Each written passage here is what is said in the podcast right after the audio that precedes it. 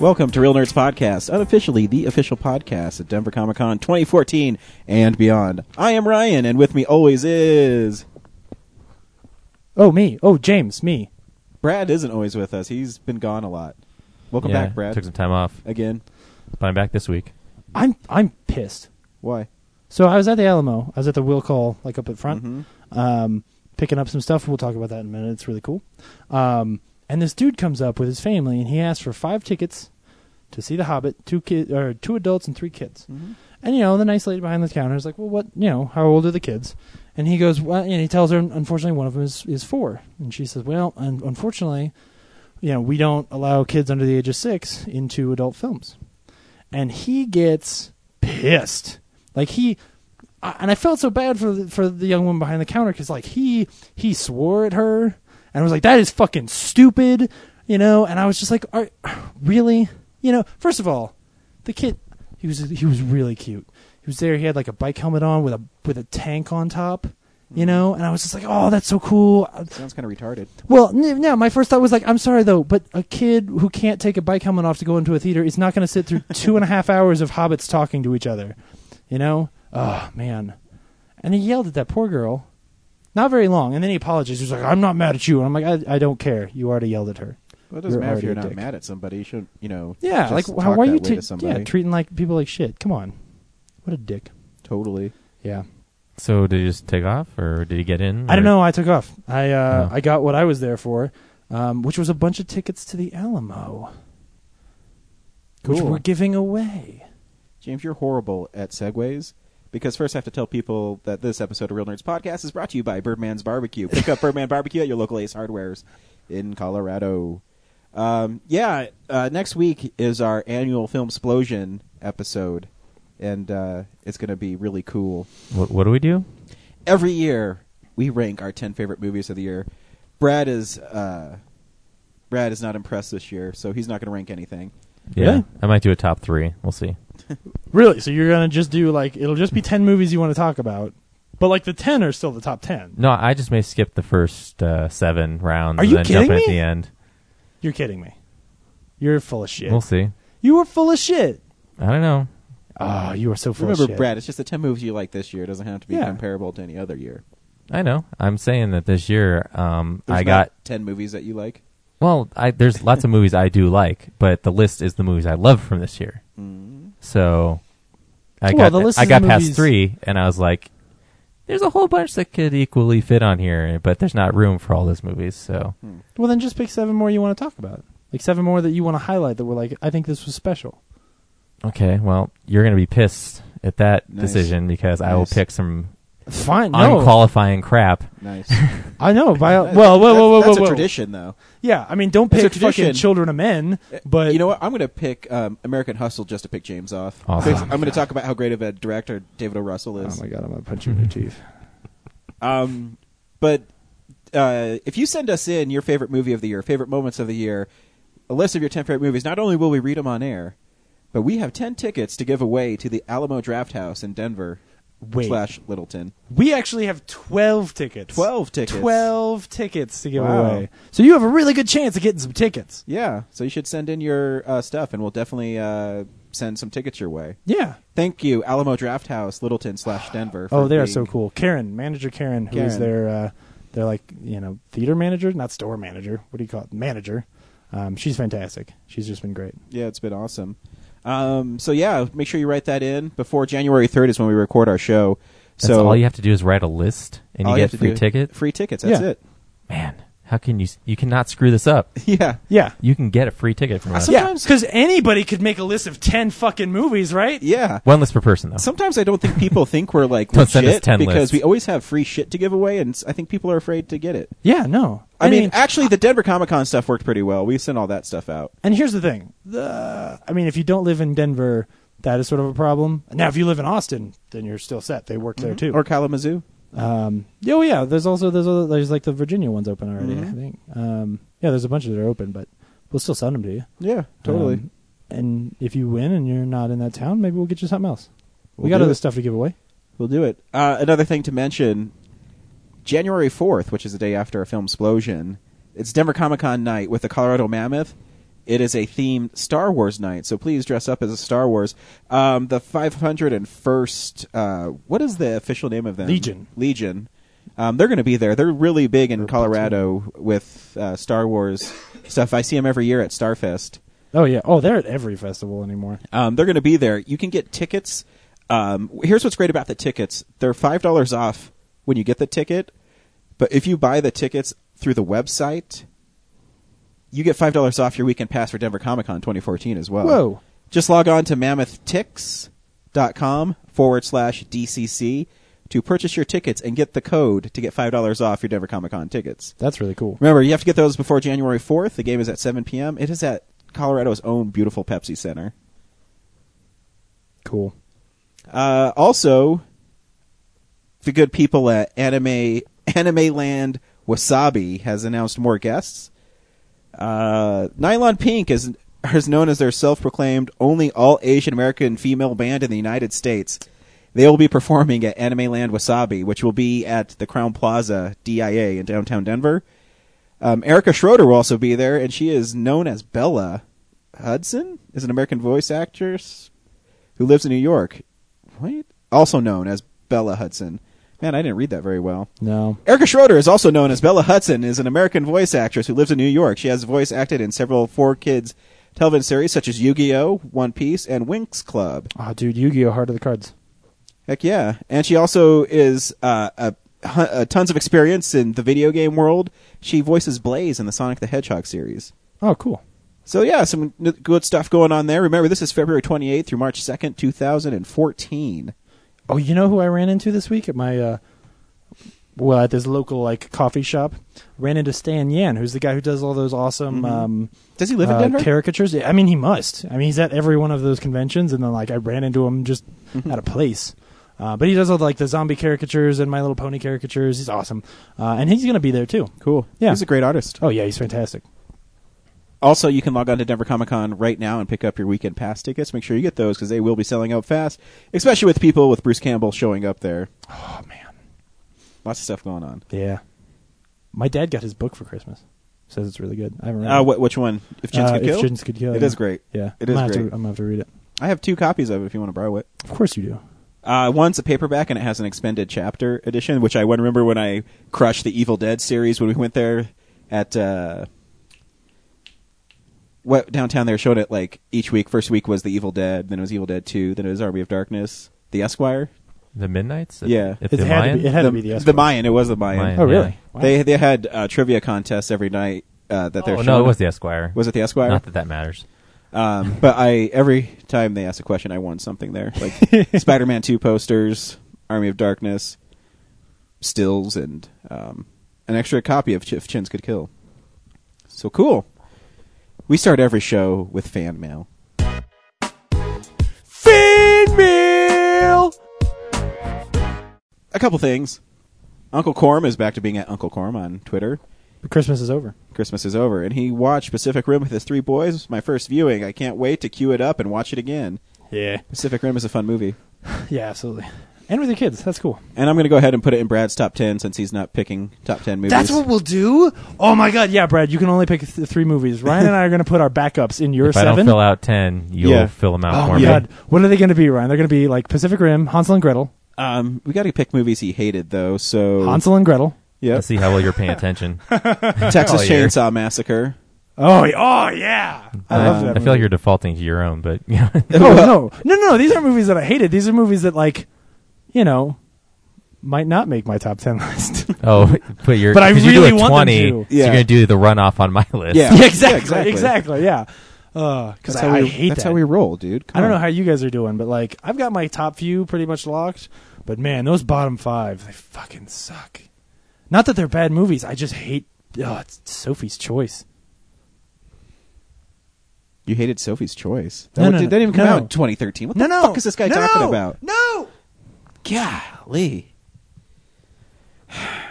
I'd never seen Sophie's Choice, but from the sound of it, I don't think that comparing her choice to you trying to fill out a list is an accurate comparison. It's pretty much as it's, to the struggle of what you're going through. it's pretty much the same thing. Yeah. Okay. Um, our good friend Charlie, who wrote our wonderful theme music, in case you've never heard it, Oh, um, he actually wrote some technical questions um, that you guys do the technical stuff, so I'll ask you the questions. Um, he said, uh, number one, I, I skipped his introduction because he's just asking. He says he has questions asked. Where do you host your podcast files for storage, streaming, and archiving? What is the monthly fee for the hosting solution? I don't think any of us know. That's it. well, That's the- Brett, that's well, the that's first the first question. question. That's the Okay. first and that, that one's really you, Brett, because I know where we host the, the website, but the podcast episodes are hosted somewhere else, aren't they? Uh, no, they're they're uh, the files are stored on realnerdspodcast.com, which you, okay, pay- you which pay is- for. Yeah, that's through Bluehost, um, which I think is like sixty bucks a year, maybe eighty. I don't remember. right. I should know because it's coming up again. But well, you bought three take it out of years worth, account. so Oh, that's right. Yeah, that's right. you got to divide Um, whatever you paid by three. Yeah, I can't remember, um, but it was it was a it was a pretty good deal for how much they were giving us, and it wasn't like it wasn't bank breaking. Um, I th- I think it rounded out to something like forty to sixty bucks a year, um, but it's yeah it's been since February, so I can't rem- hardly remember. Uh, I, it's it's not the most expensive thing, um, but yeah, we do it through Bluehost. I think we got a I got a deal on there. Here's a here's a, a little tip on that kind of stuff. Anytime I buy those kinds of things, just Google the name of the website you're going with, and then the word coupon, and there's a good chance that you will find a website with some coupons where you can get like ten percent off. Um, so you know, do that first.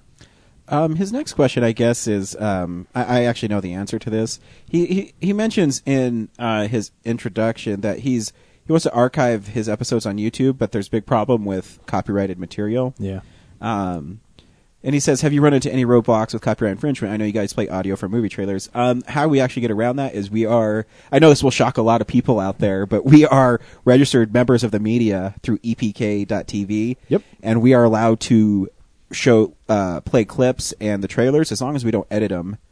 Um, Yeah. uh, it's edit edit is you know there's more behind the word edit. Yeah, it, We- it's a really long. stuff to it, uh, you can't cut it, so you can't take a clip of Iron Man three and then cut it with I don't know dark shadows or whatever. Or whatever. rearrange the clip. Or to rearrange the clip. Yeah, you people- cannot. Exactly. Basically, you can't different things. manipulate the meaning of the clip. Like you, you've got to be able to. Like the interview we had with our with Robert Downey Jr. that you did, you know, that was real. That was totally real. It was. But if it weren't real, that was okay because we weren't like We were ma- manipulating. we We, were, weren't making him like make fun of himself or you know. Um, is really just inserting me because if you go to the one that we did with Robert Downey Jr., um, if you go to EPK TV, uh, you, you have to register through Yeah. media first, but um, you've got to have an insider too. You have to have an insider. So, um, they have the questions before each answer is given by the celebrity. And so what I did is I just changed the answer, uh, the question. Yeah. And I didn't change his answer. Um, Right. So yeah, it's that one. Uh, I can't help you with on music. I don't know how it works out with music. Yeah. well, it's you. You kind of get lucky when you post something to YouTube. Um, if you have copyrighted music, they'll either uh, decline you or they'll accept your video, but you'll have to like allow for ads to be on your video or um, uh, below in the information section. Like Mhm. I, I have videos from when we were just doing goofy videos that has like if I used a copyrighted song in, the, Mhm. in the background, somehow it, it consents it, which is Mhm. amazing to me. Yeah. But they'll put like an ad for like you can buy this on Google Play and also Mhm. Amazon.com. oh, cool. So it's like Shazam now. Like you know, when you download the app of Shazam for your phone, now when you play, it picks up the song. Mhm. It tells you to buy it on um, iTunes or Google Play Yeah. for the artist. Part of how we got around it is we just duped some local artist who's really talented into making original music for us Yes. and letting us use it however we want. Yeah, the pod show we Um, make our own stuff, but in the past, yeah, using say the Spider-Man theme in your fan audition, Mhm. Yeah, yeah, yeah. um, yeah, it's someone else's work. So luckily, it, it got up online okay. But I'm sure there's ads on that video. So and the trailers, I don't think matter. Like we, yeah, we rip the audio out of the trailers, but um, I don't think that's a big deal. But again, we're registered with E EPK. yeah, it's it's sourced from so- that. So, yeah, but if you're doing a podcast like the audio as a video on YouTube, Mhm. I mean, it's probably not going to hurt you to have ads on the black space that's playing. you Yeah. know? yeah. might as well just do it. Um, and he finishes, P.S. Sorry for not watching The World's End first, Ryan. Opinions are passionate and split on Facebook with Fifth, fifth Element so naturally. I was curious. Hmm. But, uh, yeah, no worries. Sweet. Hopefully you saw The World's End and enjoyed it. If he gets a podcast to go on, uh, though, Charlie, let us know. Yeah. We'll pimp the shit out of it. Hell yeah, we will. Because we'll sell our soul to the devil. Whoa, whoa, whoa, whoa. Oh, I'm sorry. Us non believers will sell our soul to the devil. Wait, you're a non believer, right? Uh, it's Oh my complicated. god. You're a pussy, is what you are. Hey How- now, hey Speaking now. of which, how was your guys' Christmas? Did you get everything you wanted? It was good. It was good. It was funny. My yeah, did uh, you put the Christ back in Christmas? yeah. Oh yeah. Actually, we we just went to church all day. There were no presents. It was really sad. No. Um. I got like I got one of those presents where you open the box up and it's just a piece of paper that's like, "We ordered you Justified season four, but Amazon lost it." Um, and you then were one of those people? Yeah, yeah. I was one. Well, well. Here's that's the punchline. Uh, we had also accidentally, my mom and I had both bought my dad the same gift, Uh-huh. and so we gave him the second one when we were like sort of after Christmas was over, just in the box like it wasn't wrapped or anything. And he opens it up and he's messing with it. And I'm I'm walking by later the empty box, and there in the bottom of the box is Justified season four because they just never opened that box up because they were like, ah, we don't need the second one of those. So it was like a Christmas miracle. that you Justified. fucked over Amazon. Justified just showed up. Well, no, no, we never like officially submitted a complaint, Mm. so they shouldn't send us a a second one. But if they do, uh, we'll give it away here on the show. So keep listening. No, uh, but yeah, it was fun. Did you get anything good? uh, you know, but a lot of my uh, family members know not to get me stuff, so they just give me gift cards. Oh yeah, And so, because of the Amazon snafu, I I really wanted this Walt Disney biography. That uh, so my sister in law pulled my name for our Santa thing we do, and she gave me a gift card to Amazon. So of course I ordered the the Walt Disney biography, but I still had like another fifteen bucks on this gift card. Uh, the Total Recall from last year was on sale for four bucks on Blu-ray. So that's fuck it. it. Yeah, yeah. So I got it. I also got Deep Blue Sea that came in. Oh, hell yeah. Um, it took one day. I ordered it on Christmas Day. It was here the twenty sixth. So I think yeah. that means somebody was working on Christmas. Yeah. that's horrible. Shame on you, Amazon. Oh, it's probably a computer. Um, No, it's not a computer. Uh, so yeah, but Maybe I'm they st- have robot stalkers now. Maybe yeah, they yeah, they just knew. uh, They had told you in your sleep. They made the, the, day drones to distract you from the fact that they made robot shelvers yeah. to work on Christmas. Oh my god, you guys! And they're they're financing those drones. those robots, Yeah, those crazy like wolf robots. yeah. Ryan, watch out, wolves! Um, Now they're made out of metal. but uh, yeah, my but my total recall is not going to be here till the middle of January. So Really? a lot of people must have ordered it. Yeah, I was gonna say was that was a big Christmas item this year. Was It a was- four dollar It must total have been recall? it must have been a lightning deal that I didn't even know about because Yeah. uh, It might have been. you know when I get an Amazon gift card and I'm trying to find movies, I always just go to Blu-rays under ten bucks, and I keep on scrolling and I just pick stuff. Like I got Dances with Wolves for three bucks. Oh yeah, that was a good one. Yeah, that came this next day I, too. hmm, yeah. I feel like if I'd seen that for four dollars, or not Dances with Wolves, but Total Recall, I would have picked it up. So yeah, I don't got it. was I mean, and it's it's a it's like two discs and it has a bunch of making of. So Sweet. Who knows? It could be cool. A bunch of behind the scenes Len Wiseman. Yeah, and I got tons of candy from my in-laws. That's good. Really? Yeah, Huh. That's cool. yeah. Neat. And then I use my Best Buy gift card to get Super Mario 3D World. Need to fire that up. That'll be fun. Um, yeah, I good got, times. I got the uh, I got the the vertical stand for my PS4, um, which was like its own gift. Like I open this thing up and I pull out this like piece of plastic, and I was really like, "This is really cool, thanks guys." And of course, everyone else in the room was just like, "What the fuck is this? Why did we get you this chunk of plastic?" so I had to like show my my parents later. Was like, "No, see, before it took up all this space, and now it stands." And they're like, "Oh, we thought we just got you some junk." Like that, that was a gift. Do they It's a just go on your thing. Amazon like wish list and buy you stuff? No, I mean since I was like four, we turn in lists. Um, when when I was a kid, Like you handwrite the list? yeah, yeah, yeah, Oh, that's with adorable. a with a quill. You know you're like in your 20s now, right? no, no, no. I e- I send them an email with it's like you know. Oh, ah, that makes the- it better. What the fuck? No, no, no. It's because that way that way I can like give them Blu-rays that I I would actually like. Because otherwise they gotta like what guess what I want and guess. What? That's why I people give me gift cards Yeah, exactly. So that's why we make lists in my family. because I don't want people to get me my shit. We're also who knows if I just go buy it? we're also that family that like decides decides fuck you decides who goes first based on how many people like how many presents that person has and then we go in a circle and take our and everybody takes turns like yeah we're, we're weird and logical like that christmas is very scientific Very cool. except for the jesus part Yeah, that's just fiction. Hey, uh, you dick I know, right? What'd you get, Brad? You're you're you're quiet. You, Yeah. I didn't really celebrate. So Joy? What? You got some joy? I hey, went- hey. Uh, James got you uh, Teenage Oh. Mutant Ninja Turtle fanzine. Whoa, uh, yeah, whoa, we went. Yeah, that's a pretty cool gift. Appreciate it. Yeah, thanks. We thought of you when we were at the auction. Yeah. We're like, Thanks, we're gonna guys. we're gonna suck off Chuck's dick if we don't get that Turtles fanzine. You guys got outbid for it. You had to fight this other guy who actually wanted it. Yeah. No, I went to my sister's and uh, which is way up in the mountains, and Cool. um, She's having a baby though. That picture she posted of uh, blue ribbons, or, or is it ribbons or is Yeah, that what those are bows. called? Bows. they did this thing where um, pretty cute. they were going to announce the gender of the baby, and so they had blue bows and pink bows, and um, they had people like guess and um, It's good. I'm I happy for don't, your I don't get it. What's a blue bow and a pink bow? I don't. Genders aren't colors. People, Girls are. can like blue. Anyway. bullshit. So she got me pajama pants nice. And uh, the three Sean Connery Bond films, which I already have the Ultimate Edition. So I was like, "Do you just want to return this and get some money for the baby?" Uh, you're you're not. You, I don't tell people if they get me like a double gift. I just try to get it to. Uh, I return it.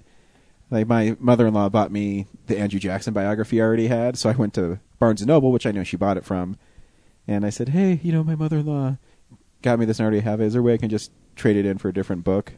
They said, "Well, let's see if we can find her." And of course, they pulled her up, and she was there, and so I did. They that never happens in my family because we make lists, except for this year when my brother, like, very creatively, he was like, dude, he was looking online and he found this really awesome statue of Drake from from Uncharted, um, and he ordered that for me. The problem is, it's the it's the exact statue that came out of the like special edition of Uncharted Three, Really? which I had. So the like usually if it were something like that, like if it were Blu-ray that I already had, I, I would do exactly that. But I opened it up and I was so shocked to see it that I couldn't help but be like, uh, uh, uh, uh, I'm sorry. I would have used them as bookends, so I'd have two Drakes. They're not heavy enough. I mean, it's it's pretty light plastic, but that would that would be a cool idea. Yeah, I might still be able to. I could glue them onto bookends. Mm-hmm. That's what I'm saying. Of course, then I would want a, I would want an Elena. Where it's like Elena running away on one side of the books, and then like Do they make like a throw like a lustful uh, Do- Drake. Do they make chasing that? her. No, no, because No, no. Drake's cooler. Your cat's gonna barf. Elena's the best. Is it? Yeah. Oh no, that's yeah. She always just says this. Hey, this is real news. She's a Bond villain. It's real news.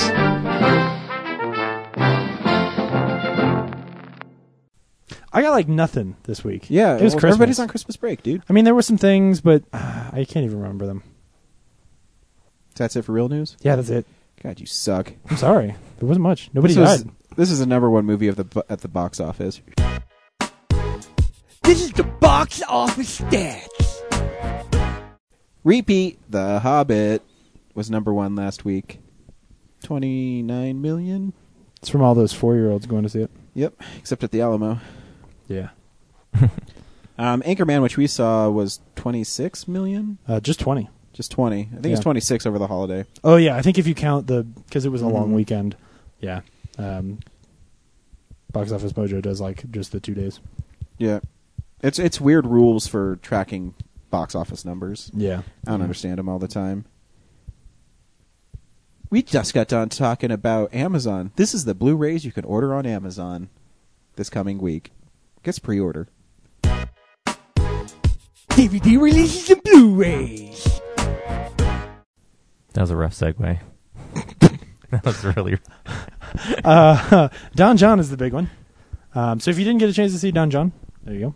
Um, it's an interesting movie. It's cheap. It's like seventeen ninety nine on Blu-ray. It is, yeah, yeah. That's that's pretty good for a release. Um, and then that's that's kind of it. Uh, there's a movie with Ed Harris called Sweetwater. Um, there's a movie called Last Love with Michael Caine.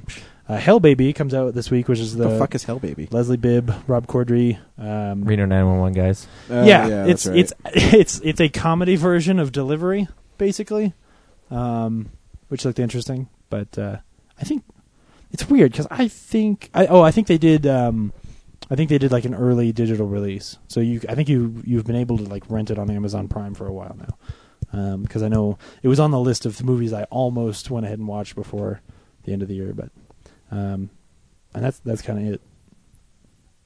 Oh man, this is fast. James, what comic book did you read this week that you're going to recommend for us? I already know what it is. I'm just, you know.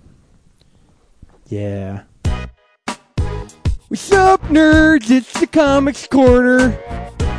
So I talked about this like a month ago, um, but Locke and Key just ended.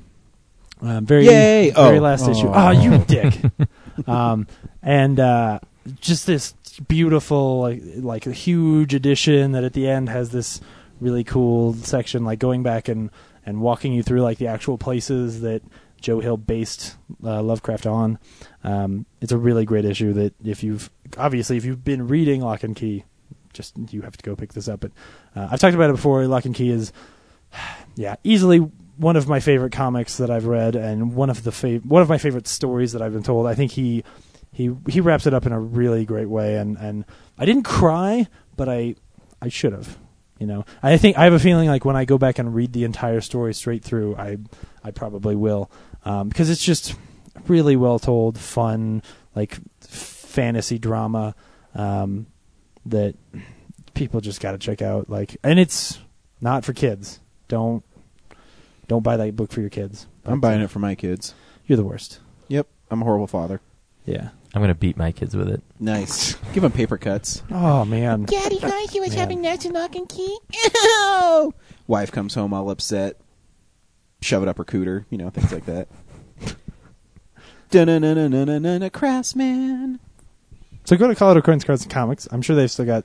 Well, they may not. No, they probably don't. Andrew they told me probably he sold out of it. Man, that's too bad. But you can get all the trades. Go all the way back to the beginning. Get the. They're beautiful. They're those IDW hardcover trades that have Mhm. a ribbon in them. Oh my gosh, they're so fantastic. You'll get them for cheap at Colorado Coins Cards and Comics. Um, tell Andrew that uh, that we sent you over there. And then she's like, "Quit giving out my fucking name, assholes." These people keep coming in every day. Andrew, can we get a special deal? The 300 sent me. No, yeah, fuck you. That's what. It, we're bleeding saying. him dry. hey, we watched this stuff this week. So, uh, yeah, this is the stuff we've been watching. This is where all the time is going to go. To this segment. Uh, no, I actually didn't watch that much. I only watched two things this week. Oh. Um, because I was man, I my family's and my wife's family are divorced, so Christmas for us was Monday through Wednesday. yeah, It's horrible. Um, I'm sorry. yeah, it's all right. It, I mean, it's fun. I like seeing my family, but Yeah. it just makes for a long weekend. Uh, the first thing I watched is I rented it digitally because I hardly ever do that, but sometimes I do because the movie I don't want to spend thirteen dollars on it is All the Boys Love Mandy Lane. Ah, Um, yeah. If you don't know what that movie is, Jonathan Levine made a movie in 2006 starring uh, what the fuck is her name? Amber Heard. Amber Yeah. Heard. Thank you. Um, and it just like was languished. I don't know why it never got released. I, Um, I, I think like because I think it was Weinstein. I think that they just didn't quite know what to do with it. Yeah, I can see that.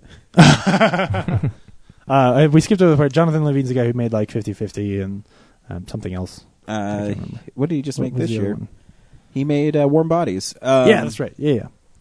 Uh, the premise of the movie is this orphan, her name's Mandy Lane, is played by Amber Heard. Thank you, Brad.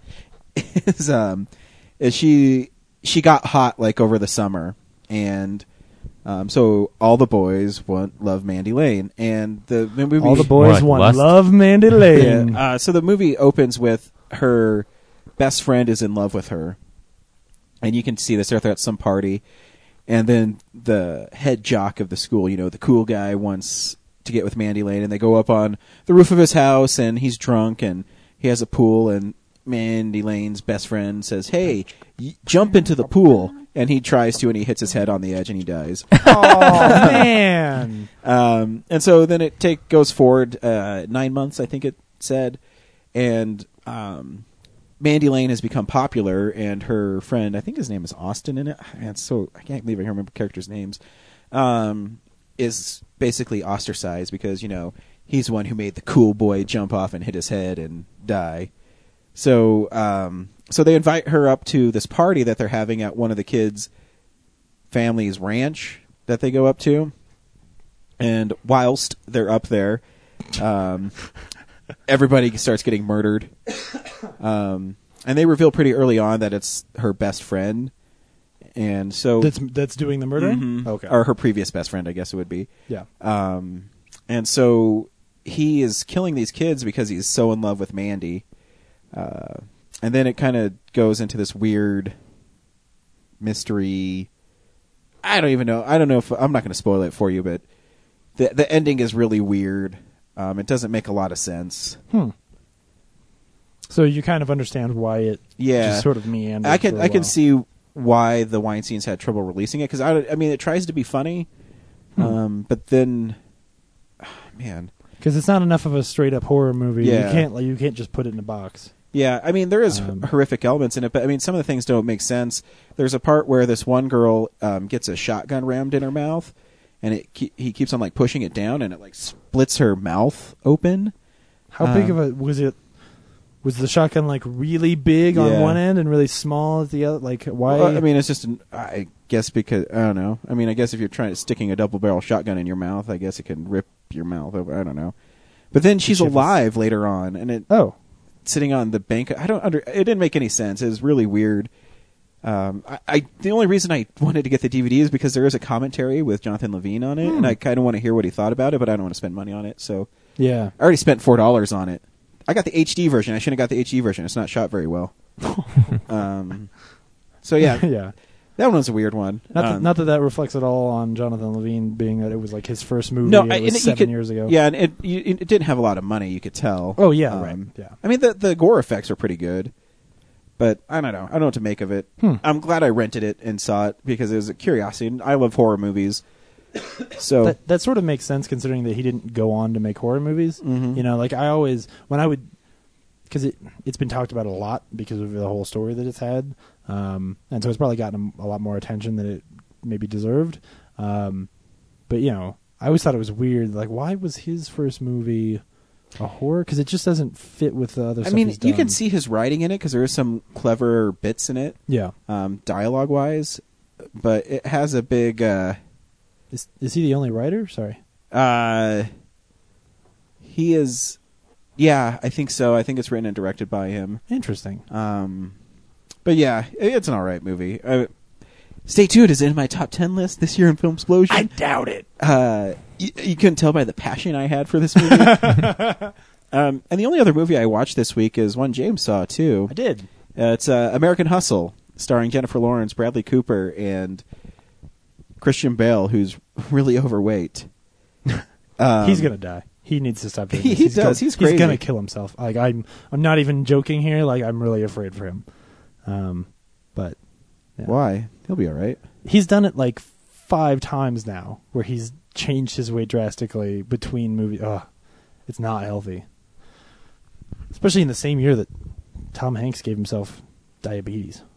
Man. Well, maybe two Tom Hanks didn't make as good of choices as he. Uh, yeah, I mean it's possible, but th- that is really did you hard read on your it- body. like? Did you read Christian Bale though for? What's the movie he did during Batman Begins at the same time?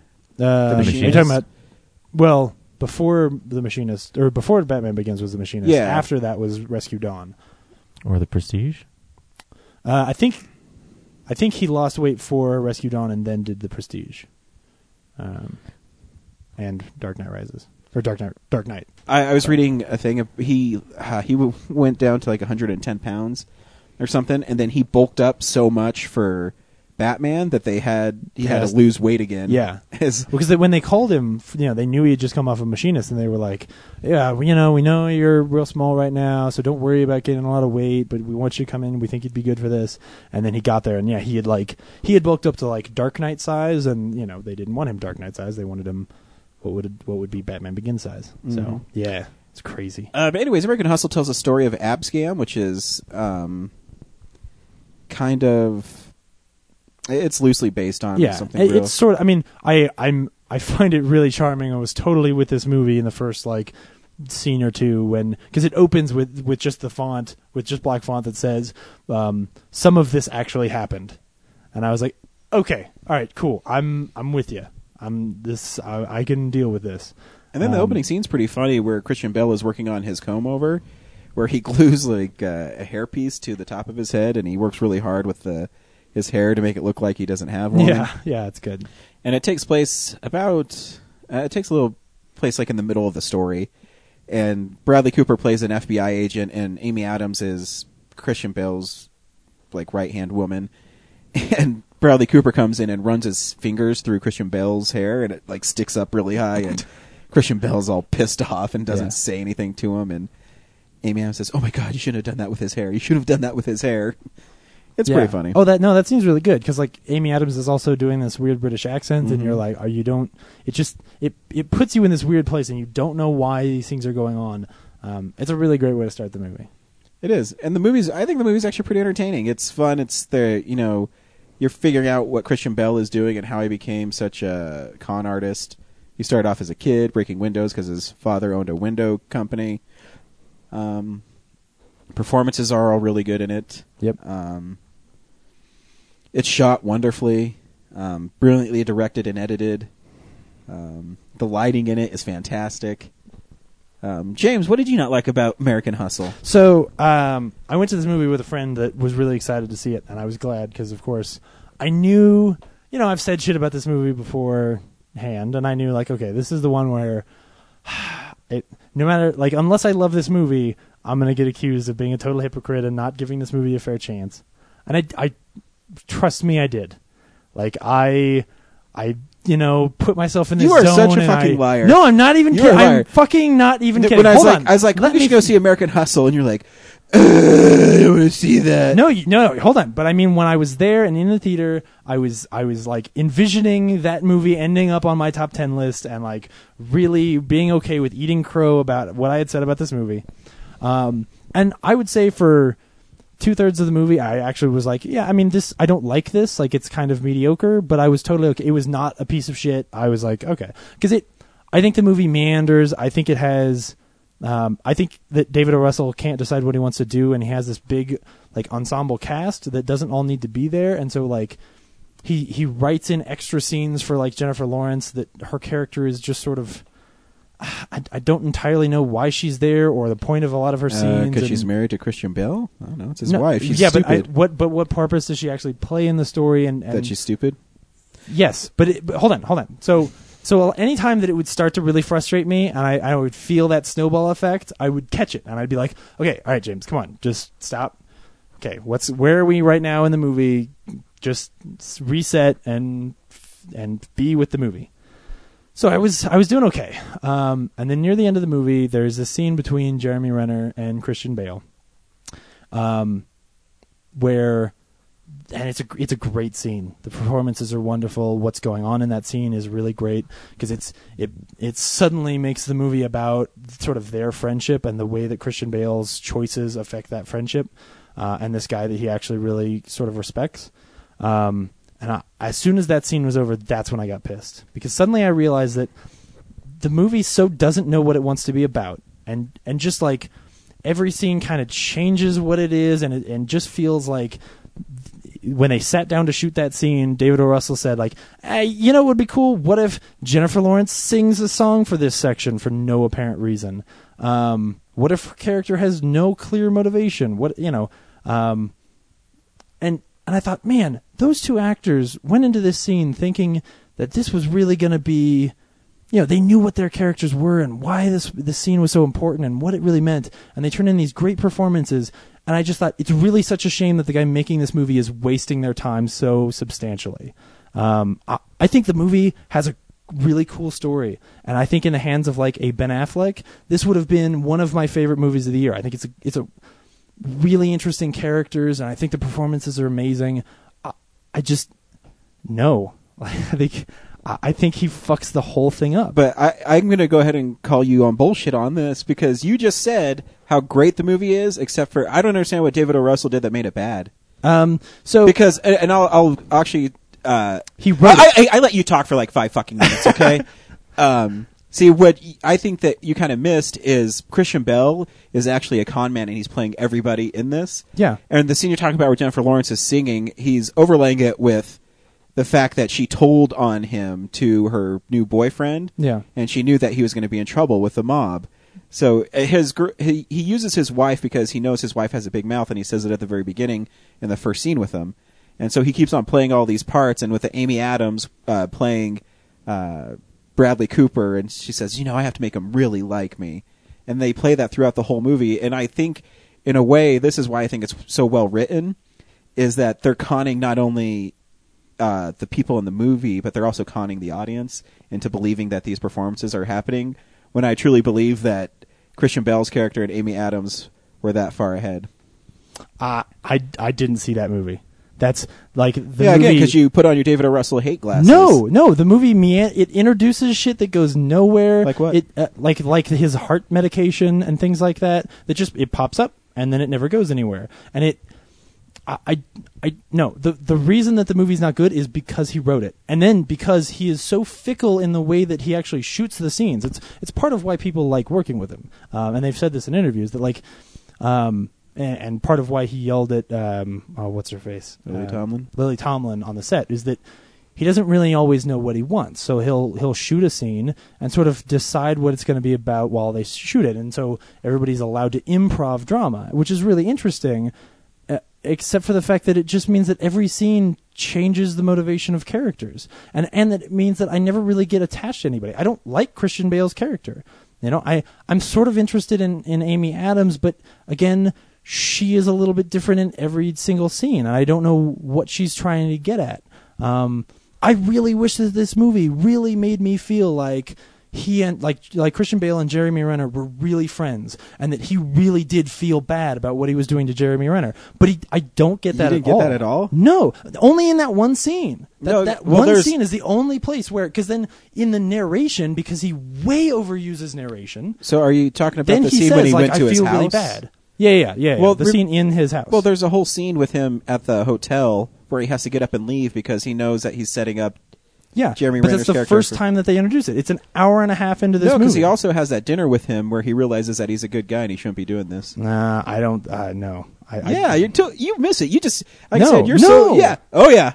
No. Oh yeah. Oh yeah. You miss it. How do I get it out of it and then you don't? I don't. I think you are way too forgiving. art's subjective, and you can both Yeah. have a different opinion about No, the same absolutely. thing. That's what I but was I'm just waiting saying, for. like, it is. It has nothing to do with me going into this movie with my hater pants on. Like, I, I think that as soon as you start a movie with not one but two narrators, uh, it's obnoxious. Like, uh, and and as obnoxious as it was, I swear to you, ten minutes into the movie, when it started really getting obnoxious, I I pulled back and went, okay, that was his choice. Give it another chance. Like I I gave this movie so many chances, and it's not. It is not a piece of shit. It's not. It's a it's a decent mediocre film. It's just a shame that there are so many talented people in it. That's the problem. Louis C.K. is really good in it. He is. Oh yeah, Louis C.K. is really good in it. Yeah, I, I think he probably steals every scene he's in. that that's another good scene though. Is the one where um, Bradley Cooper is like, if Bradley Cooper's in trouble for beating the shit out of Louis C.K. Mm-hmm. and they do the flashbacks to it. That's a really great scene. Yeah. Yeah, partly because David O. Russell doesn't move the camera. Oh, what what the fuck is with those shots where he'll just like he'll just zoom in on a random character that and, and it's a shitty zoom too. Know, like everything kind of goes out of focus. thing. Oh man. He did it in Silver Linings too. Yeah, but and, and that was part of why I like I like Silver Linings Playbook because he he has to stick to that story. You know, he's not allowed to just meander and do whatever bullshit he wants. Um, but the, but like my problem with that movie was the way he shot it. Here, he's just allowed to do whatever the fuck he feels like because he wrote it, um, and so he does that constantly. Ah, man. He's- I never got it from it. James is the three percent of critics that don't like that movie. no, I'm less than that. Most critics like that movie, but they have been conned. That's why I said ninety-seven percent. Yeah. Also, kind of sexist. How come there is not a woman on screen unless you see a mile of cleavage or nipples? That's part of her character. That no, she's no, no, playing. not Amy Adams. Every woman in the movie. It's the Because Jennifer Lawrence does it too. No, no, no, no, no, no, no. Because It's the style. because Uh, Rush did it Uh, too. False, because when she's doing that song that you hated so much, she's wearing like a full like turtleneck. Yeah, down you're there. right. Oh, I'm sorry. I was So, I was there you being go. slightly hyperbolic. lawyered, lawyered. Yeah, right. Brad, what did you watch this week? We'll let James cool off a minute before I ask Yeah, him please do. uh, what he else he watched. Well, I finally Probably I returned. Heart Huckabees. I finally returned That movie's your not bad. copy of the Tuxedo, which is a movie I rewatched. Did you watch it? Really? I did. Yeah, did you I feel bought it a it? year ago, huh? How did you feel about it? Uh, like back then, I was like indifferent, and then rewatching it, it's still really corny. yeah. Uh, especially when Jennifer Love Hewitt is trying to be, uh, like trying to be funny. Mm. I don't I- really. I remember enjoying it, or like I guess like you, like I kind of remember liking parts in it, but I don't Yeah. remember. I've had that DVD for like- years. I haven't seen Yeah. it in a long time. The parts I like are the Jackie Chan parts. Yeah, Like it's, he just is so naturally charismatic. it just has that uh, cartoonish supervillain. Like, if you you don't know what I'm talking about, this movie is about Jackie Chan is a cab driver who gets hired to be a private driver for this um, wealthy gentleman who is actually kind of a super spy. And he's a super spy because he has this tuxedo that allows him to have all the skills he needs to be the super spy. And um, you think he's going to be like this gruff, like overbearing boss to Jackie Chan, right? But no, he's actually like really cool and like enjoys Jackie Chan's inexperience. Like, like Jackie Chan com- doesn't come from a wealthy background, so like he his idea of what he has to do for this guy is like over the top, like too uh, Yeah, I too s- wealthy for him. Is- so who plays the? Is it someone famous who plays the spy? I can't. remember. he's the guy in the Patriot, right? The villain. Oh yeah, it's uh, Jason Isaacs. Yeah. So anyway, he gets taken out by the villains, and um, Jackie Chan haphazardly takes over the use of the tuxedo. And meanwhile, the uh, the spy organization that he was working for, Jennifer Love Hewitt, is some desk an- analyst Yeah. who just kind of follows up on the case, t- and she thinks that Jackie Chan is that guy because that guy, you know, Mm. didn't really let himself be recognized. So she mistakes. Jackie You're Chan telling for the him. story like the movie is playing in my yeah, head. Again. Yeah. exactly. all based around the fact that there's this supervillain who wants to, who has genetically engineered water that makes you thirsty. Yeah. So, and it's, It's his distribution I don't method that I remember remember that the most. yeah, It's the way he distributes the, the water that I think is the best. Which I'm Through the water bugs. Oh He's yeah, got like, you know, the bugs that like land on the water and sit there. Oh yeah, yeah, yeah. Like that's how he's going to distribute the water that makes you thirsty. Is that like and oh yeah, that's like the the the bulk of what I remember of that scene is the shot of like water bugs getting released around Yeah. Jackie Chan. There's a, about halfway through the movie where I just went back to working and it just kind of played through the rest of the, but, uh, the parts that stood out. Obviously, I was able to describe the beginning really well because that's right. And then after, like, when they actually try to track down this villain guy, it's kind of, you know, Jennifer Love Hewitt does these, like, silly things where, you know, she's not trained to be in the field. So, like, she just goes to the, by the playbook of how she's supposed to fight people hand to hand. And it's, it's just really silly, like, how over the top she is about, like, following the rules. Um, but she's nice to look at, so. Yeah, she has great boobs. It's from that sad period of Jackie Chan where like you, you felt like they were starting to farm him out. And so every year there would be a Jackie Chan movie that was very by the number because like the Medallion I think was the next year and it was almost the exact same movie. Same dynamic, yeah. Yeah. Like yeah. Yeah. It's weird. You always find yourself a fun enjoying movie, them because you like Jackie Chan so much. Ex- you know? Exactly. Like that's the shame of it is it's a it's a movie that you watch and you're like, yeah, this is fun and Jackie Chan is so cool and all that, but you know that like most people are going to hate that movie just because it's kind of derivative, Yeah. you know. So there's that, and then um, I saw Grudge Match, which is Oh, dude. Did you go to Twitter and talk about how great it is? Have you seen like the ads for Grudge Match? All it is is a bunch of Twitter people saying, "Go see this Oh, movie," and they're uh-huh. actually integrating it into marketing Really? of the movie. Yeah, they've been doing that a lot lately with some movies. I can see it with other movies, but I feel like that is a movie targeted at like middle-aged people.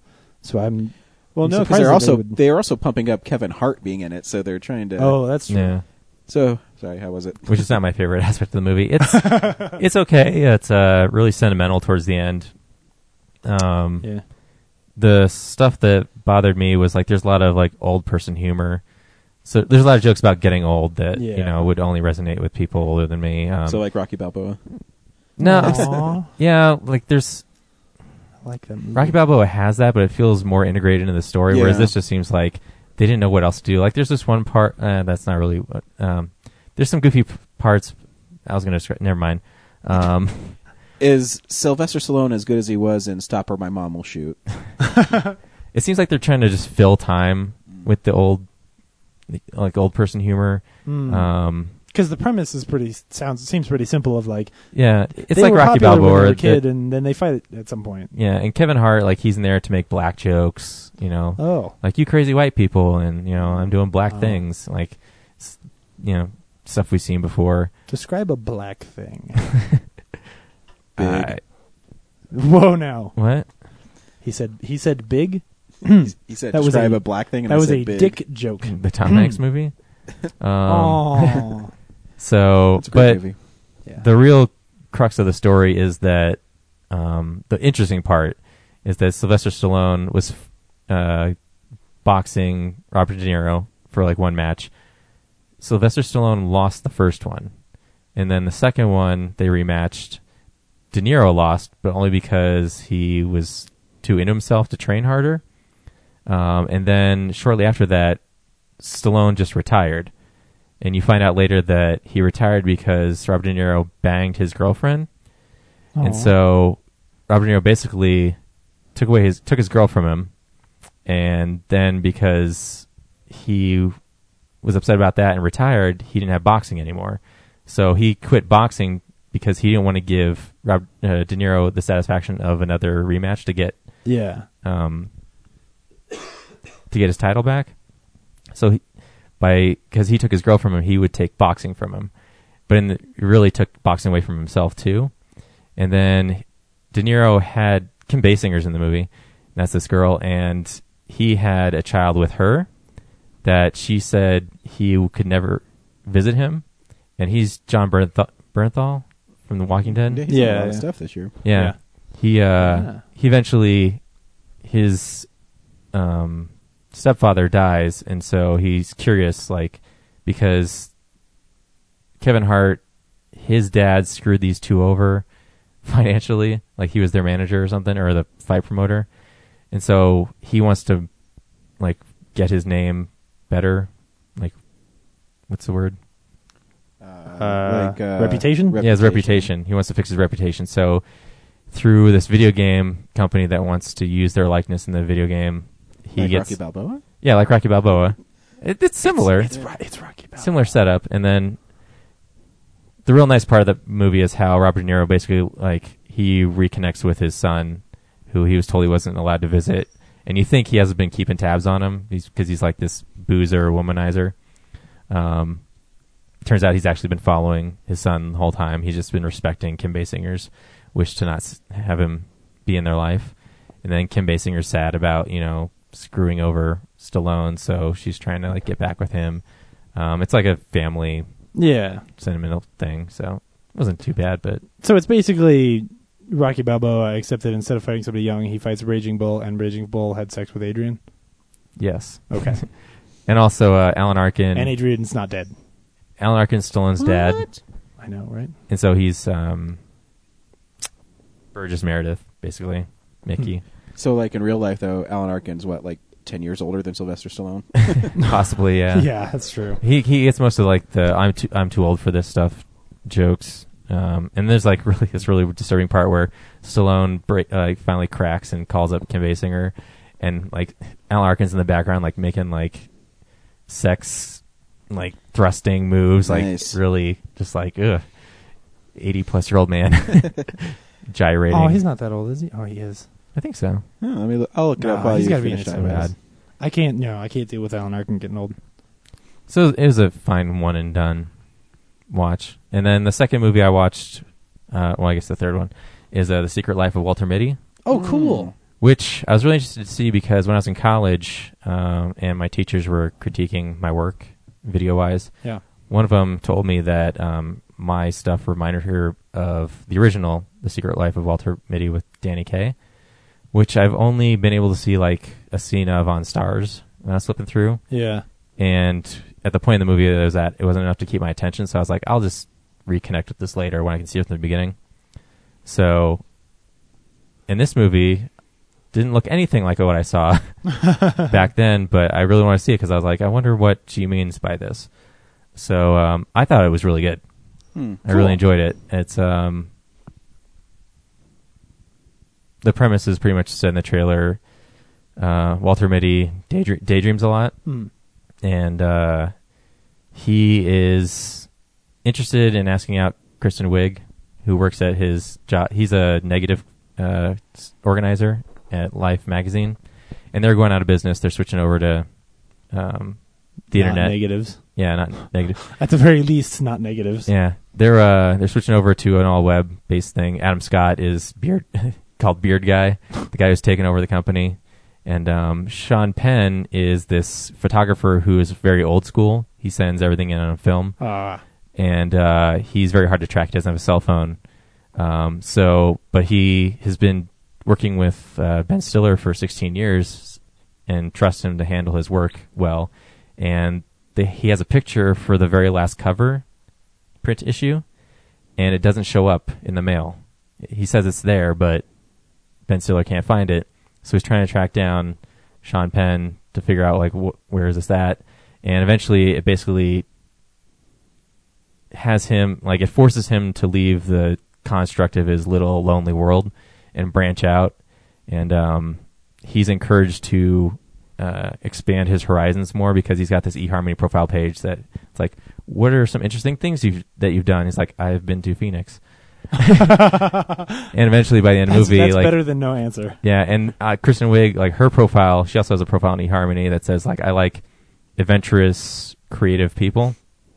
So like it, he, like he wants to branch out and like Yeah. expand his horizons, and eventually this this little uh, debacle takes him through like across the world, like to the Himalayas, and uh, eventually it goes from visually being like his daydreams to like reality, like all the extreme things that he thinks he would make up or have actually become like real. Yeah. Like he thinks he was daydreaming being in the ocean with a shark when actually he was floating in the ocean with a shark. Like he he, lear- he Yeah. it, it uh, his uh, imagination just kind of disintegrates. the fact that he into- imagines so much sort of gives him the courage to actually do things, but he doesn't realize he was actually doing. yeah, Yeah, yeah, When he's doing cool. it, he thinks like, "Oh, I'm daydreaming again," and it's like, "No, you're really in the ocean with a shark. We're gonna send a boat to get you."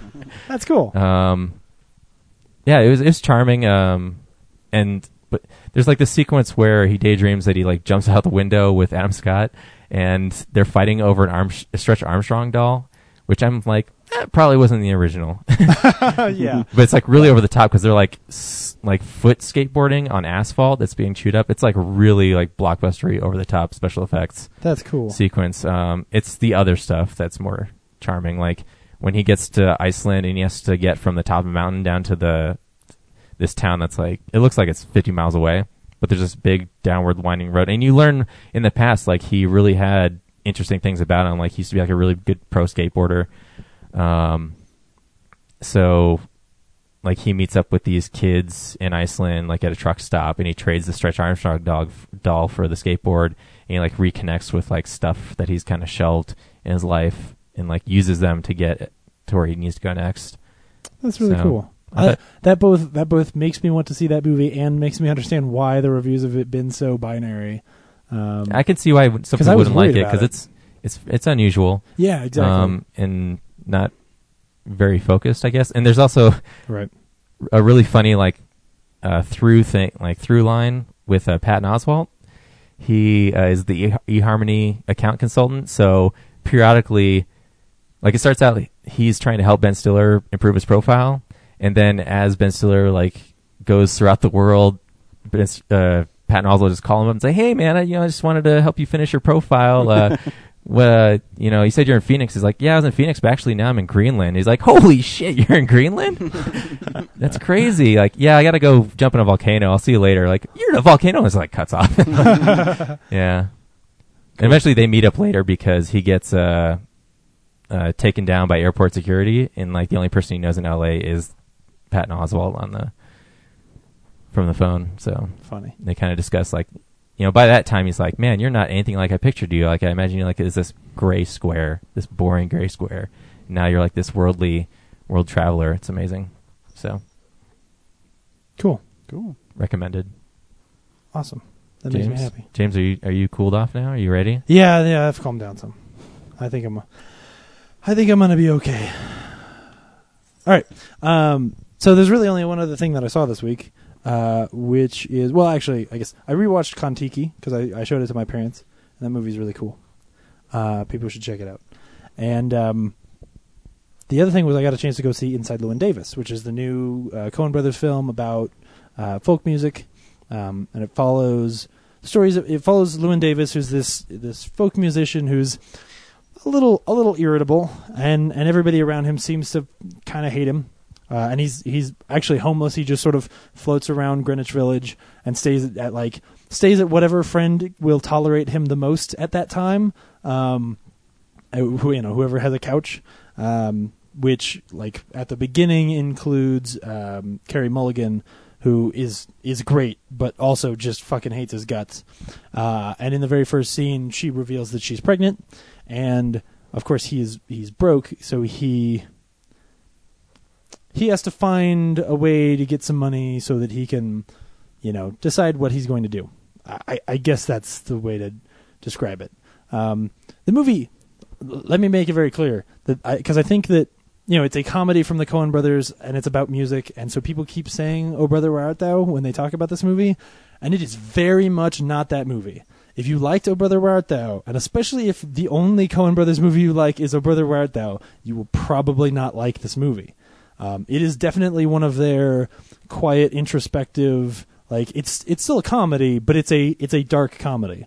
It's not a movie that's going to make you like laugh out loud. It's just going to have like these laugh light these like lighthearted moments to it, um, and be a little bit kooky. But the truth is, it's it's you know a little bit sad. Um, so don't go th- thinking it is a fun adventure.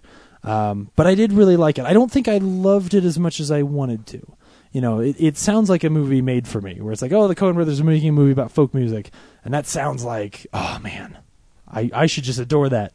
Um, but I think part of it is the movie is so um, so s- introspective. It's so much about like this one character and and really sort of exploring his life and and really the life of a lot of folk music uh, musicians at that time.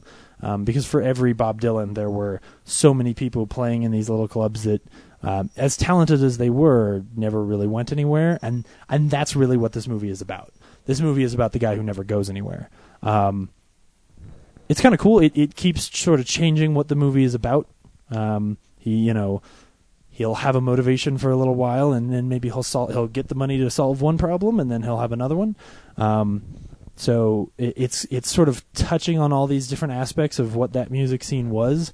Uh, he eventually runs into John Goodman, who's a jazz musician, and and really funny. Like his whole section is really fun, but of course, once you find out what's really going on, there's a lot more to that as well. Um, it's really more just a like slice of life of what folk musicians were going through at that time. Um, it, the, I, I will say this as well. The, the music is really great, and I think uh, inserted into the movie very intelligently, um, and and in really impressively written.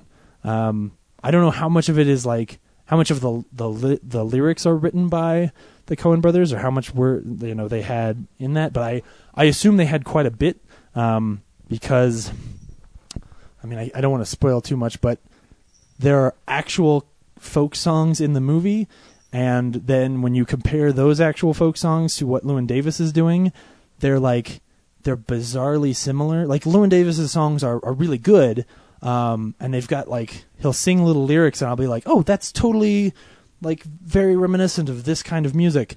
Um, but at the same time, his songs are um, like unapproachable in some way. Like his songs are his songs are like folk music versions of Decemberist songs, if that makes some sense. Where like they're they're about like one of the songs he sings is about this queen who dies in childbirth. And that's what the song is about. And and folk music at the time while it was poetry it, it was a i don't know it, it was a bit more approachable than some of his stuff is. So you kind of understand why he's not going anywhere. Um, and it's really are the impressive Decemberists? oh they're a they're a modern like indie band that uh, that that does sort of folky music. Um, but they sing a lot of songs about like you know that are set in the 1800s in, if that you know so sure, it sounds like a great band. no they're they're really good but they play Sounds sort of shitty. depressing songs fuck you um, Do you like them? oh yeah no they're great oh they're Yeah. great man they're they're really good I but didn't they know I could get a rile out of you. It's they- like they- say David O. Russell. they they sing a lot of songs about like drowned daughters and things like that oh, that sounds great. I Oh can't wait yeah, to hear no, music super about that. depressing. Well, but they're uplifting songs. You know, they got a they got a beat and you you can dance to them. You're like, oh yeah. Uh, anyway, Oh yeah, my daughter Oh, just yeah. drowned. yeah. Um, and I have syphilis. no, totally. They would totally include syphilis. In fact, there are songs with syphilis in them. I bet you can cure Yeah. that with moonshine. Yeah, there's a there's a song about like a it's called the Mariner's Revenge where this dude uh, gives this other dude's mom like VD and then she dies and so he goes and tries to get revenge on that dude. Oh Um, shit! Yeah. Um, anyway, it it's a really good movie. I definitely think people should check it out. Um, Justin Timberlake is fantastic. He plays sort of a. If you ever saw A Mighty Wind and you remember the uh, the band, um, the Main Street Singers, that are like this very mainstream corny fucking band. He's sort of this movie's version of that, where he sings a song that I I'm pretty positive was nominated for a Golden Globe, which is hilarious because it is it is the shittiest song in the movie. It's it's called Dear Mr. Kennedy, and it's about like um, it's about John Glenn not wanting to go into space, uh, and it's it's real poppy and garbage and. Uh, uh, and Llewyn Davis is like singing on the song, and you can just tell that he hates it because he feels like he's giving up all of his art for it. Um, and and Justin Timberlake is fantastic. Pop Um, music's art. It well, but it's it's not his art. You asshole! You're just trying to get at me. Um, you know I'm you know I'm tender right now. before So, yeah, it's- it's a really fun movie, but, uh, Yeah, let me do that like Bob Dylan. Wake me up before you go go. Wait, wait, uh, you gotta you gotta mumble more. I can't. I can still hear what you're saying. You gotta really, yeah. Um, so it's a it's a good movie. It's just not for everybody. So I'm afraid that like you know the Oh Brother Where Art Thou crowd is gonna go and see this and be like, what the fuck is this? Um, Is there I such think a thing as Oh Brother Where Art Thou crowd? Oh my god, yes. Oh my god, yes. Um, and the uh, the ending is really interesting. I I don't want to spoil it, but they are doing something very very interesting with this movie, and it makes me want to see it again and and again after that. So Um, there's people that are actually clamoring for the next Where Brother Art Where Art Thou? Like, uh, well, I don't think they're clamoring for a sequel, but no, that movie. I mean, I know, just Yeah. kidding. You meet a lot of people. I've I've met in the last few weeks people who've been like, "Oh yeah, I want to see." It. Dude, last night I was at this bar and there was this dude at the like the table next to us, and I heard him say, "I heard that that new Coen Brothers movie with the folk singers. I heard that movie is dope as shit." Nice. That guy is not gonna like this movie. Just saying. But what if he leaves the movie? He's like, oh man, that new Coen Brothers movie was dope as shit. Uh, then I want to be his best friend. That that part where Justin Timberlake sang that one song is my favorite song. That was dope. oh man, yeah. So it's just funny. Um. So yeah, people should check it out for sure. cool. Guess what, boys? What? This week we went and saw The Wolf of Wall Street. Brad, should people go see The Wolf of Wall Street? I did enjoy it. James, should people go see The Wolf of Wall Street? Uh. Yeah. Absolutely. Cool, yeah, I thought the movie was pretty good too. Um, here's a trailer for The Wolf of Wall Street. My name is Jordan Belfort. The year I turned 26, I made $49 million, which really pissed me off because it was three shy of a million a week. We're making a name for ourselves. Nobody knows if the stock is going to go up, down, sideways, or in circles. You know what a fugazi is? Oh, Fugazi, it's uh, fake. Yeah, fugazi, fugazi. It's a wazi, it's a woozy, it's a fairy dust.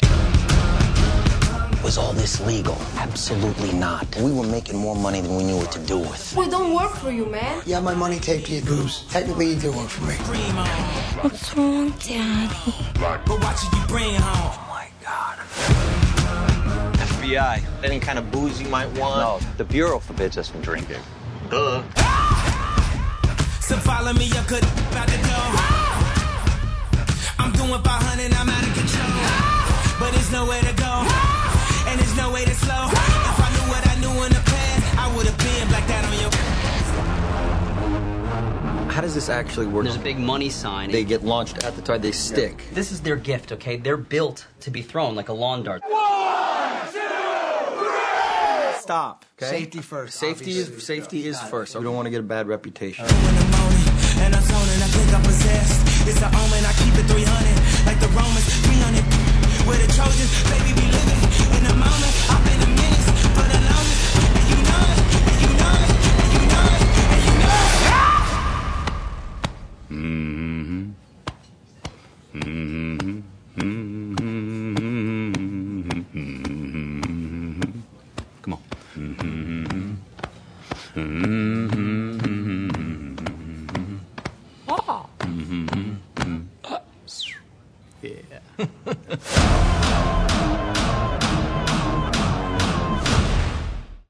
So The Wolf of Wall Street is kind of telling uh, a fantastical version of uh, stock market broker who, uh, I, I don't know how to like It- how to set this up. it's like because it's, based on the book that the guy actually wrote. yeah. So it kind of feels like the version of the story written by the guy who lived it. Yeah. So I think it's a little. well, yeah, I um, think it's supposed to be like you know a hyper reality fantasy. Yeah. like well, Leonardo DiCaprio plays uh, Jordan. Jordan and- Belmont. Belmont, and he all he wants to do is be a Beaumont. million. Belmont. Is it Belmont? Yeah, I thought it was Beaumont. I don't think it's Anyway, Belmont. Whatever. Um. Anyways, he and all he wants to do is make millions of dollars. That's his Yeah. life goal is to make millions of dollars. And so he works really hard and he gets his big break at some big stock firm. And uh, on his first day on the job, the first guy he meets is really funny. He's saying how stupid he is, and if you want to make three hundred or four hundred thousand dollars, you'd be like me. And then Matthew McConaughey shows up and says, "I made a million dollars," and he says, "Fuck this guy right here." And um, it- it's really well done. And is this the kind of movie that you like the narrator in this one? He breaks the fourth wall and he's talking to you all the time, and Um. Yeah. I mean, it's done well. Yeah. I mean, I don't. I don't love it. it it's still a crutch, but it. Those are probably my favorite parts of the movie. Is uh, Yeah. The th- the things Martin Scorsese does to tell the story that are very unconventional, like breaking the fourth wall, Yeah. or using like like you think you're watching a pre-recorded video of what happened, and it turns into what is actually happening in that scene. Like Yeah. those little touches are very nice. That's- my, my favorite shot in the movie is uh you know leo has these he calls them sales meetings before everyone and um he goes and he's he has the mic and he says something and says now go out there and sell this fucking stock and it's i think it's a steve madden scene and he points the microphone out to the audience and the camera like tracks out and then it Yeah. pulls all the way back back to leonardo dicaprio is Yeah. freaking sweet and he keeps on talking. But anyways, he gets a job and um, he has a lunch with Matthew McConaughey, which is a great scene. I think Matthew, I can't believe Matthew McConaughey's only in one scene in the movie. Oh yeah. Um, but but it's, his- it's a great scene. It is great. Uh, it, it's better than his performance in Mud. Um, You dig. You haven't even seen it. I haven't. And uh, so, anyways, he finally works his way up to being a stockbroker, and uh, his first day is a Black Friday. That in the '80s, there's a huge stock market crash. yeah, 1987. So uh, that whole firm got fired and went wiped out, and uh, he went around and he was trying to find a job, and then he got a job at a Pink Slips, which I never knew even existed, at Penny Penny stocks. stocks. But he Yeah. found out that you get fifty percent commission on it, and there's a great scene where he takes information that he got in his interview in quotations and he sits down and sells this guy like five thousand dollars or four thousand dollars something like that and It ends up being. Ten grand, Oh, I think. is it ten grand Maybe it's No, no, no. That's the, that's a later scene where he's selling that dude on the phone. Yeah, it's it's it's So five he- grand. Four or in that six. He, he makes Five like six, yeah, two or three thousand dollars in like two minutes. Yeah. and then he realizes that he could use this to exploit all these people. Well, and it's cool because like in that scene, all the other dudes in the office start turning and watching him Mhm. because they're like, "Holy shit!" Like because he is clearly on another level than they are. And what's what's cool about his interview too is he's he's saying, "Wait a minute, why the fuck am I wasting time with this stuff when I should be selling Disney and blue chip stocks?" And then when he hears that he make fifty percent commission, Yeah. it's like boom, I know how to make tons of money on that. And uh, yeah, it, you know, I was worried about, that this movie might go on too long because it is three hours long, um, but it it moves by pretty fast. Yeah. and uh, the performances are really interesting. It's because Um, it's always entertaining. Yeah, Like even even though it's not you know it's not like it changes what it's about very often. Um, it is telling one ongoing story.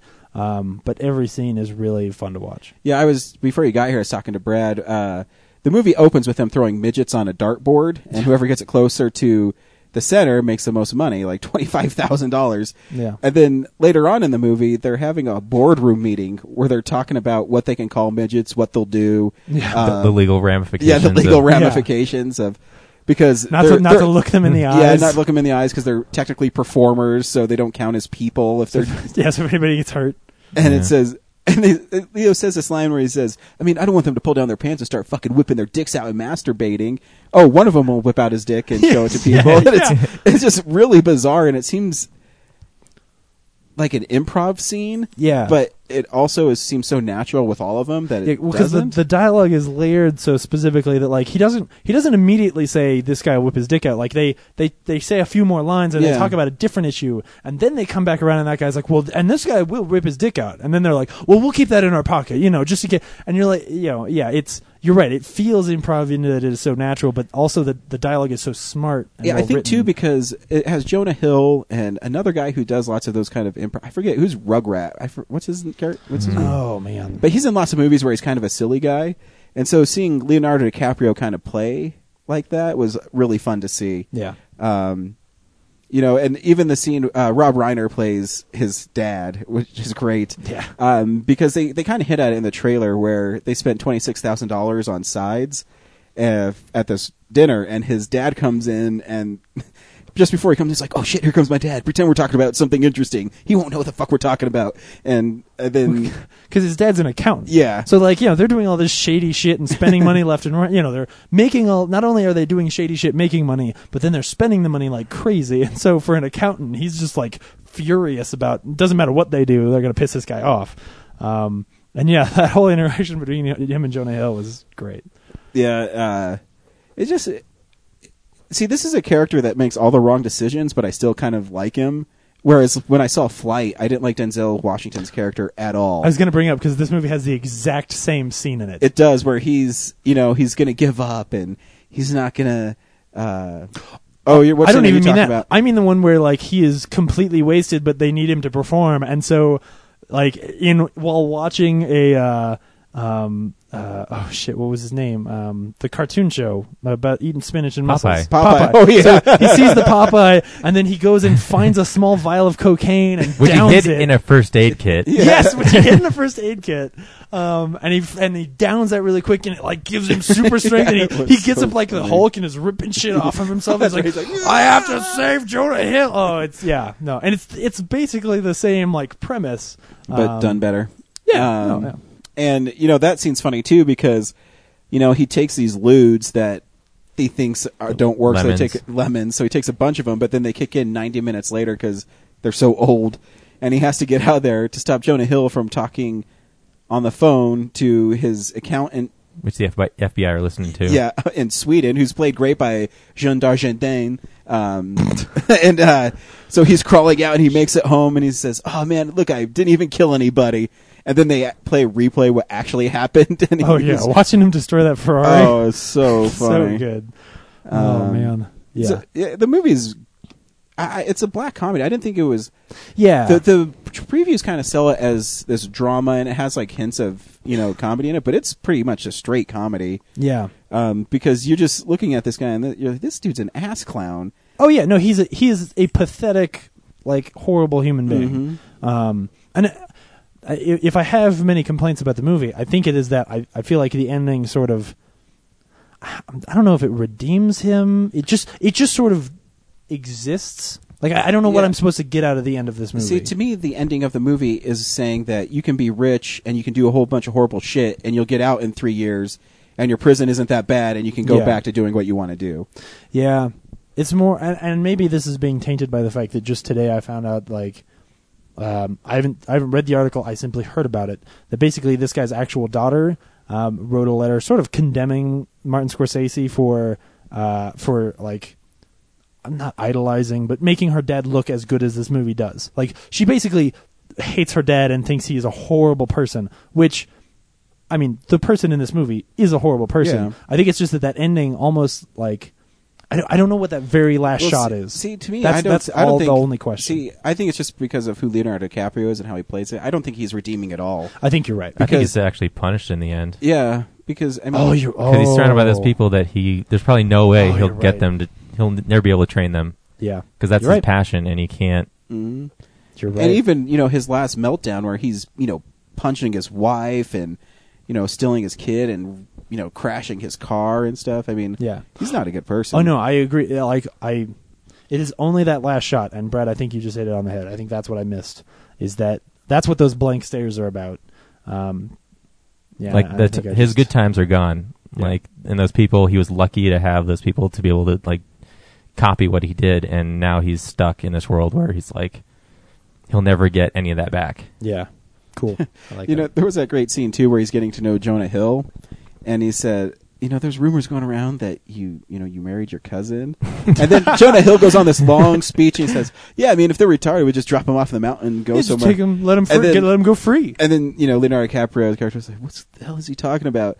And Jonah Hill just starts laughing He says, "No, man, we don't have any kids." And he's, like, he's still married his cousin. It was, though. oh yeah. It was at that point that I re- that then I knew why the movie was three and a half hours long. Yeah. like because that's when I was like, oh, this movie is really long because they, you know, the the dialogue just is allowed to do run its course, and they've got these really funny scenes, and and I'm sure that the stuff that's on the cutting room floor is really good too. Yeah, Um, but we'll probably never see it because Scorsese doesn't like that. Uh, yeah, putting out. Well, but in this case, scenes. maybe he will. You know, because this is one where you know maybe he really liked that original cut, and and even if you know he agrees with cutting it down for theaters, maybe maybe he'll let us see it. Uh, me and Brad were talking too before he got here. Did you feel this film borderline on pornographic? Um, yeah, prude. Um, I I mean, no, in the way that like I do, I don't think the movie should have been like NC seventeen or anything like that. I don't know what movie should be. Um, I I think it is. I'll say this. I think that it is shocking how far they go with some things. I like the very first shot you see that is, you know, sexual is in any way is him seemingly like sucking cocaine out of a hooker's Belching. asshole. Yeah. Um, which is not a thing I've ever seen before or necessarily needed to see. Um, and I'm not entirely sure. Hmm. No, I mean, yeah, it. There is a reason it's in the movie, you know, because you are supposed to see this guy as as really just being pretty disgusting, uh, and the life he is living is is pretty disgusting and and generally pathetic. Don't know. It seems his life is pretty sweet. I- Millions yeah. of dollars, fucking a bunch of chicks. Sure, but he is also like you know, uh, having having like hookers who will not uh, respect his safe word, pour wax all over him, and like beat the shit out of him. There's tons of STDs. I mean, Yeah. I mean, He does get a lot he of is- STDs, Oh yeah. yeah, yeah, yeah. He even talks about like n- you know needing to get penicillin shots before his wedding night. Um, and like uh, I, I think the movie is sort of summarized by the scene that scene where he takes all the ludes and then has to crawl to his car. Mhm. Like, in in fact, the fact that he is crawling from a payphone to a Lambert to to a Ferrari or a Lamborghini, whichever those are. They, it must be a Lamborghini. I think it's a Ferrari. No, I think it's a yeah, yeah, it is a Ferrari. Anyway, Whatever Don Johnson drove in Miami Vice. yeah, exactly. Yeah, um, th- like that scene is a metaphor for this guy's entire life. Well, that too, where he's going from a payphone to this ridiculous car, and he's crawling on his hands and knees, completely fucked out of his brain. I think too he doesn't have any redeeming qualities too because there's No. that one scene with Aunt Emma where you know his internal monologue is, "Oh man, I think she's totally hitting on me," and then he tries to hit. He's starting to hit on her, and she's like, "Oh, this guy's hitting on me." Yeah. And it's funny because he doesn't see himself as you know he thinks he's untouchable and he's all cool, and it's summarized in that scene where you know he's gonna give himself up to the SEC and John Fa- Jon Favreau's in like five minutes of the movie. Yeah. and uh, just hanging yeah. on set. Um, and he says, you know, he's about to give up, and then he realizes what he's giving away, and then Yeah. he decides he's not going to do it. And see, that's to me, he's a more interesting character than Denzel Washington's character in Flight. Yeah, no, I no, I agree. Uh, so yeah, it was fun.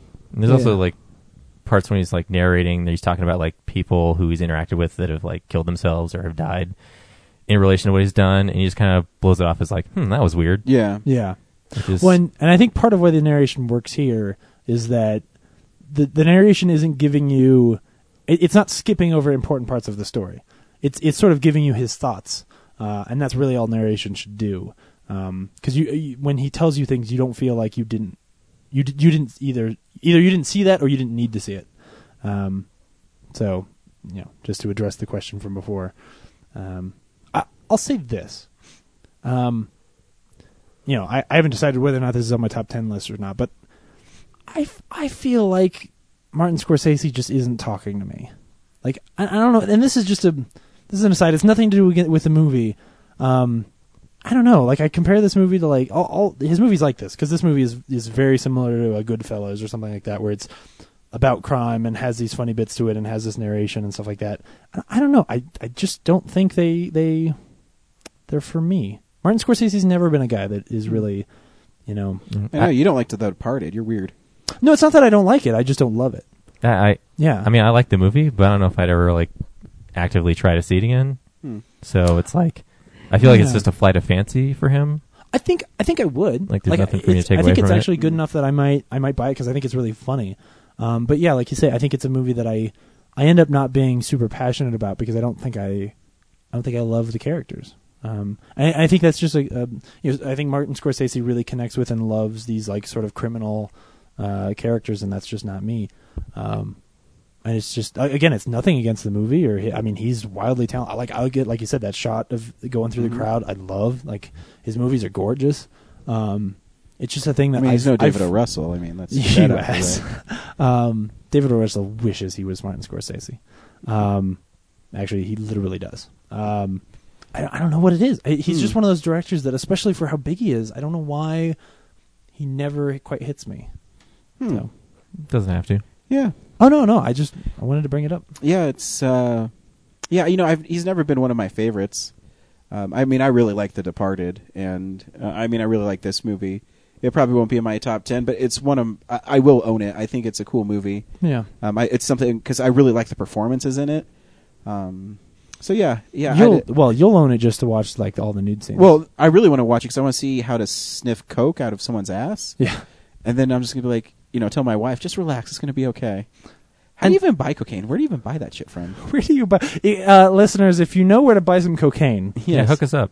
no, no, I don't want some. I just want to know where. No, Wait, is that incriminating? Don't Oh, say anything man. incriminating. I'm wearing a wire. So yeah, cool. Oh, and Kyle Chandler. I like Kyle. I I knew I was going to like the movie as soon Oh, as Kyle yeah, of Chandler popped up. Oh, that was a great Same. scene when they're on the boat. Yeah. And- oh no. Yeah. yeah. Can you say that again? Just the way you said it. Just the same way. Oh. I don't know what you're talking No, about. oh, come on, you know what I'm talking No, about. Just say the same. I think what Jordan just did is he, if I'm not mistaken, No. you just tried to bribe a federal officer. No, technically I didn't bribe Ah, anybody. No, no, that's not the that's no, no, no. Jordan. According to the U.S. criminal code, there needs to be an exact dollar figure for the exchange Ah. of services. That would not hold up in a court of law. You No, no, I heard it. No, no, no, no, no. That's the truth. But I want to tell you this. Yeah. The same gentleman that told me that you tried to get your broker's license also told me that you were a straight arrow.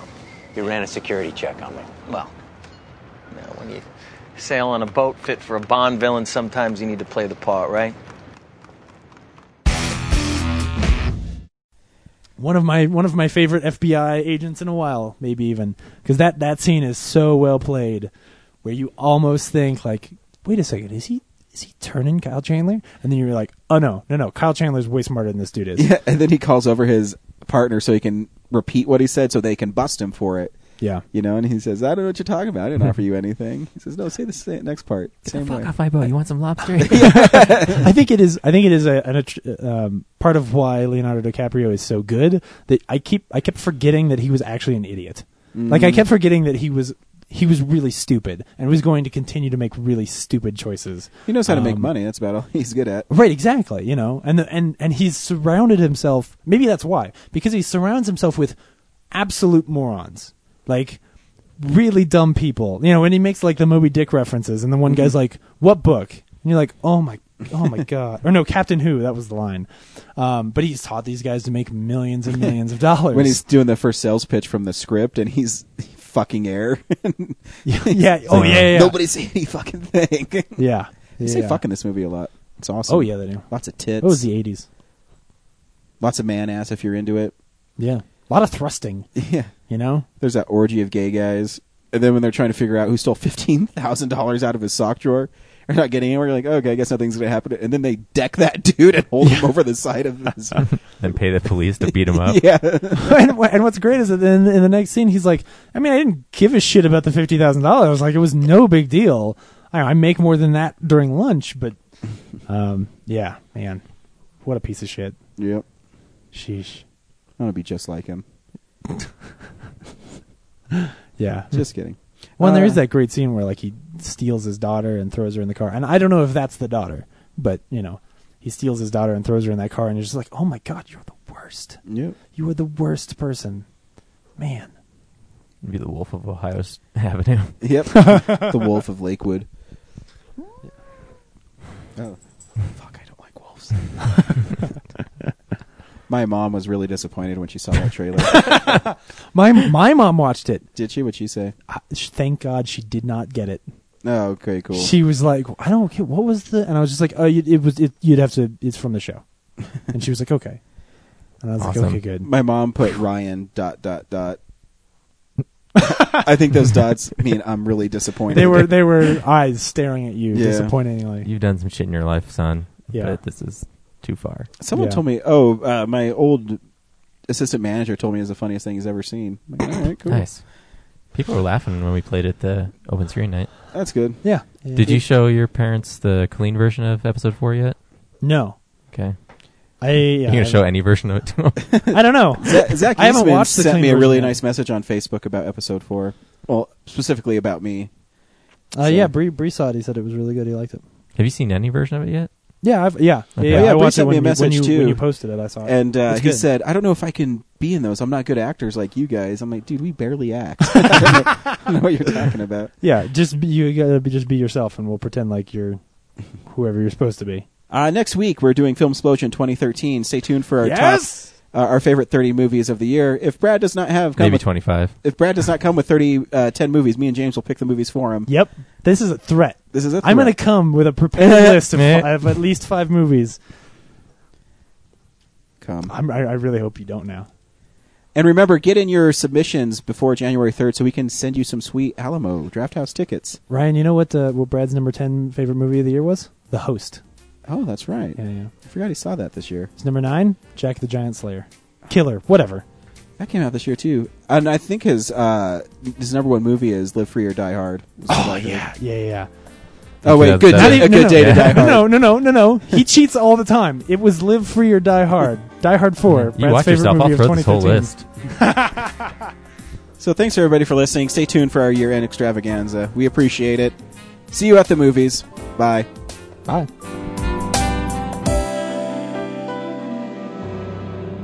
Visit our website, realnerdspodcast.com. You can tweet us at real underscore nerds.